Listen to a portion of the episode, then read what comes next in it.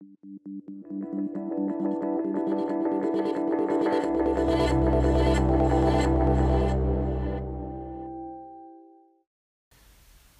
welcome to Appleosophy Weekly, episode 6. where We'll talk about the latest Apple tech news rumors of the week. Before we get this episode started, be sure to follow us on Instagram at Appleosophy, Twitter, and Facebook. And you can visit our website at appleosophy.com. So the first story we have is Ruby's talking about Philip, known as Everything Apple Pro. He's back at it again with some funny drawings of iPhone related art, as well as making light of current news topics, like the FaceTime issues. He's on Instagram under the tag at Everything Apple Paints, and we highly suggest that you check his page for yourself. Moving on to the next topic, iOS 12 is now installed on 4 out of 5 iOS devices. Apple has shared another update of, on its iOS 12 install base. Since the beginning of the year, Apple has seen another 5% increase in iOS adoption, with 80% of iOS devices now running the latest software. Apple noted that the update numbers of its App Store developer page last time was, show, was updated on January 1st this uh, this year. At, at this time, 75% of all iOS devices were running iOS 12, with 78% of devices 4 years old and newer running the latest version. As of Apple numbers yesterday, 80% of all iOS devices were running iOS 12, with 83% devices 4 years old and newer running the latest OS. Back in December, Apple noted that 70% of all iOS devices have installed iOS 12. So this last period, about 8 weeks, showed the slowing growth of the same 5% adoption increase that happened during the 4-week December to January period over the holidays. Moving on to the next story, Apple Pay is now officially available at Target. So, Apple a few days ago has sent out emails to some customers letting them know that Target officially accepts Apple Pay. This means that all 1,850 locations across the US should now accept Apple Pay. This is something that both Target and Apple promised for, tw- for 2019. As it looks, though, it is now officially available. So, here's what it said in the email. So, Apple, uh, this is what is basically they said in the email. The easiest way to pay in store. Shopping at Target just got more convenient. You should now easily and securely purchase all your to go items with Apple Pay. Okay, so Apple Pay now available at Target. Uh, I haven't been to Target yet. I'm gonna go to Target soon and check it out myself. Uh, but be sure to go to. We have a post about on Apple Appleosophy, so be sure to comment down on that post and let us know if your store accepts Apple Pay. But if Apple's sending out emails, it must mean that all 1,850 locations should support Apple Pay now. So this is very interesting to see. Moving on to the next story 16 inch MacBook Pro with all new design expected in 2019. The 13 inch model may gain 32 gigabytes of RAM. Apple will release a new MacBook Pro with a 16 inch to 16.5 inch display in an all new design for 2019, according to Apple analyst Ming Chi Kuo. Analyst Ming Chi Kuo released a research note looking at Apple's releases in 2019. So, Mac Rumors obtained a copy of this report, and uh, so you can look up this information on Mac Rumors. But, um, but unfortunately, the report provides a few details beyond that it's all new design, suggesting that Apple is revamping their current MacBook Pro design. A 16 to 16.5 inch screen will be the largest screen Apple has provided on the MacBook Pro since this continuation of the 17 inch MacBook Pro that was released in, tw- in 2012. Personally, I almost forgot about the computer that Apple used to sell 17 inch MacBook Pro, so it was interesting to see uh, Apple going bigger again. Because last time they went bigger was with the 17 MacBook 17 inch MacBook Pro, which was in 2012. But uh, but so they've been close followers of Apple's MacBook Pro refresh cycle, and they have been expecting Apple to continue with the current design until at least 2020. The MacBook Pro last saw a redesign only two and a half years ago, so it, it may be possible to go with the old design still, but maybe just have more RAM options and better specs because it's only a two year old design. But at the same time, I really feel like Apple might go for a new design. But Kuo also says that Apple may add a 32 gigabyte RAM option to 13 inch MacBook Pro without providing further details. So right now it's a little bit early, so the predictions are a little bit not I wouldn't say sketchy, but it's it's a little bit early right now to tell. Uh, but at but the MacBook the MacBook Pro is expected in 2019, so I'm I'm expecting around September, maybe October this year. So we'll learn more as the time comes to around that time. We'll probably learn more about it in the summer. Sprint says 5G launching in May, but slower speeds than other networks. Sprint will finally begin to roll out what it calls 5G in May. The U.S. carrier announced on Monday today, although without speeds possible on some of its competitors' networks. So the launch cities will be in Atlanta, Chicago, Dallas, and Kansas City. Houston, Los Angeles, New York City, Phoenix, and Washington, D.C. should come online by the end of June. In every case, only parts of the city will have access to, uh, at first, will be New York City, for example, which will launch sections of Midtown and Lower Manhattan.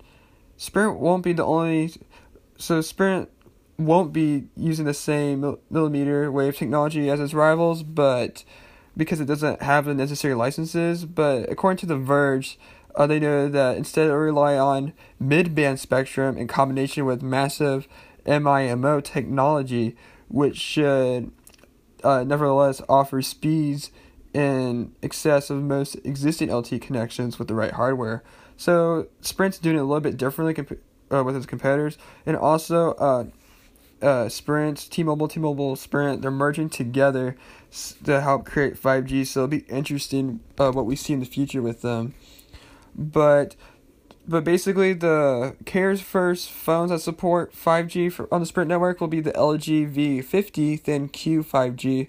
Alright, I'm just gonna say this right now. That name does not sound good. Um, but saying LG V50 ThinQ 5G, just I don't know. That name doesn't sound good to me. And also 5G will support Sprint on the Samsung Galaxy S10 5G model. But that's only after exclusive Verizon launch. And an AT and also an HTC 5G hotspot should be available this spring. So the CEO Michael Combes said that if the merger of T-Mobile goes through, Sprint will be able to deploy 5G faster with wider coverage. The deal faces opposition from parties concerned about shrinking competition in the U.S. in the U.S. telecom industry. So what you're probably thinking, what's Apple? When's Apple going to add 5G to their phones? Well, Apple isn't expected expected to add 5G to iPhones or iPads until 2020, um, but that's probably because of the legal battles with Qual- with Qualcomm, and also the slow modem development at Intel, and the fact that general 5G coverage remains small by the by the time this fall's uh, iPhones are ready. So, from what I can gather from this, the development's slow but they're still working on it. Okay, I like to um if Apple resolves those legal battles with Qualcomm and the and if Intel uh goes faster on the development, we can potentially see 5G coming faster to iPhones. But right now, uh iPhones only support LTE and 5G will be coming in further models. Now moving on to the next story, AirPower and new AirPods set to ship in the first half of 2019. And also, a new iPod Touch with faster processor is also expected. Apple's long awaited AirPower wireless charging mat. Like, you guys are probably thinking, wait a second, what's AirPower? Well, I'm asking the same question in my head when I read these reports about AirPower because Apple's been hiding it on the Apple website. Uh, for a fun fact, there's only one there's only one mention of AirPower on the Apple website, and it, I I believe it's under what, the AirPods page if I'm correct. I have to double check that, but it's it's really I'm really mad that Apple like I rather this is my opinion I rather I rather have a good product than a defective product. Okay, so I'm glad Apple's taking the time. I'm just really disappointed that Apple announced it like I don't know one or two years ago when the iPhone 10 was announced. I think it was a big mistake for them to announce it that early, and instead of just tr- instead of doing all these sneak peeks, they should have announced it later, like maybe right now. Like they announced it right now, like uh, and they said it'll release at the at the in early 2019 or mid 2019. I think it'll get better press on it, but it's just it's just kind of ridiculous in my opinion. But at the same time, I'm kind of happy because I don't want a defective uh, AirPower. So, Apple's a long way to AirPower wireless charging mat and a new version of AirPods with wireless charging support and upgraded Bluetooth connectivity will start shipping in the first half of 2019, according to another to, according to the reliable analyst Ming-Chi Kuo. Kuo also expects the new iPod Touch with faster processor to launch in 2019. So I don't really know what processor. Uh, uh, he didn't go. He did. The Apple analysts didn't go into that that much, but we could see maybe an A11 or A12, or maybe a little bit earlier, like A10. But I really think they're gonna add A11. I could be wrong. I'm just guessing. I'm just making a wild guess, but it's totally possible. And also, um, so there's also been another report that uh, specifically placed the launch of the new AirPods in fall of 2019, and it's a little bit, and the report was a little sketchy, um, but now we got a reliable source from Kuo, and he gives another reason to believe that the new AirPods and AirPower will be shipping in the first half of this year. So we'll keep you guys updated on Apple's AirPower. Um, actually, the AirPower is in production same with Apple's uh, new AirPods. I read that they're in production. A few reports said that. So Apple is working on it. Uh, but the question is, when is it going to be released? That's the main question. So moving on to the next report and story. Customers' email to Tim Cook said to have helped shape Apple Watch development. During the time of Apple CEO Steve Jobs was well known for personality responding to some customers' emails uh, he received, which has led him to some of his best replies being collected in the book. Customers who email uh, current Apple CEO Tim Cook also occasionally receives responses, and a CNBC report over the weekend reveals how these emails are processed and often shared with other exec- executives within Apple. All right, so here's what CNBC said uh, in their report.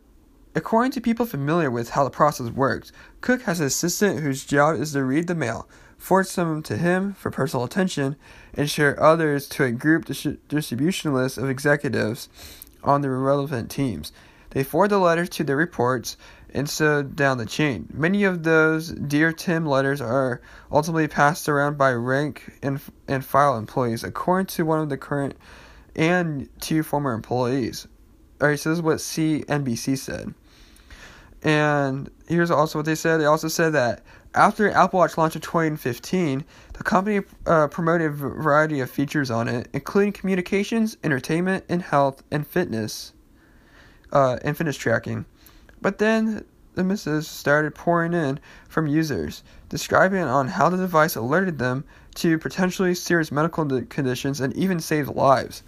After this, Apple began shifting their uh, view of the watch more toward health features. So, another uh, one former this story is, uh, is also via Mac Rumors. So Mac Rumors reported on this and CNBC. But one former Apple employee reported described the emails as a surprise, given that the Apple Watch wasn't developed to pick up heart rate irregularities at the time. Another former employee said similar emails showed Apple that the device could have more positive impact on health than anyone at the company has previously uh, realized. And also, the report goes off in noting how emails often help maintain staff morale, especially for those employees who don't have an external facing role and can't talk about the products they're working on. But if you guys want to read the article, you can read the rest of the article on Mac Rumors and CNBC. And the last report for today Apple's COO Jeff Williams is very aware of concerns over Apple product costs. So, Apple CEO Jeff Williams spoke at the Elon University on Friday, February 22nd, and spoke at his history in joining Apple in 1998. But the news source, The Times News, covers his talk in detail. Williams also questions also accepts questions from students um, from in the audience who are listening to his uh, speech. But uh, one of the students asked him if Apple had any plans to reduce prices, considering the seemingly large margins on Apple products based on analyst reports. Williams dismissed those reports, suggesting that the actual cost of development isn't considered. So here's a quote The stories that come out from the cost of our products have been the bane of my existence from the beginning of time, including our early days, Williams said. Analysts don't really understand the cost of what we do and how much care we put into making our products. So he also goes on exp- uh, to explain that to build the Apple Watch activity tracker. Apple's built a lab with 40 nurses and 10,000 patient uh, participants. This is really interesting. That's a lot of people sign NDAs. and then Still Williams uh, said that it's an area it's an area that they're totally paying attention to. But he said that something that's uh it's something we're very aware of. He said we do not want to be an endless company. Uh, that's not we want to be. And uh, and also Jeff Williams said that we've got a lot of work going on in developing markets.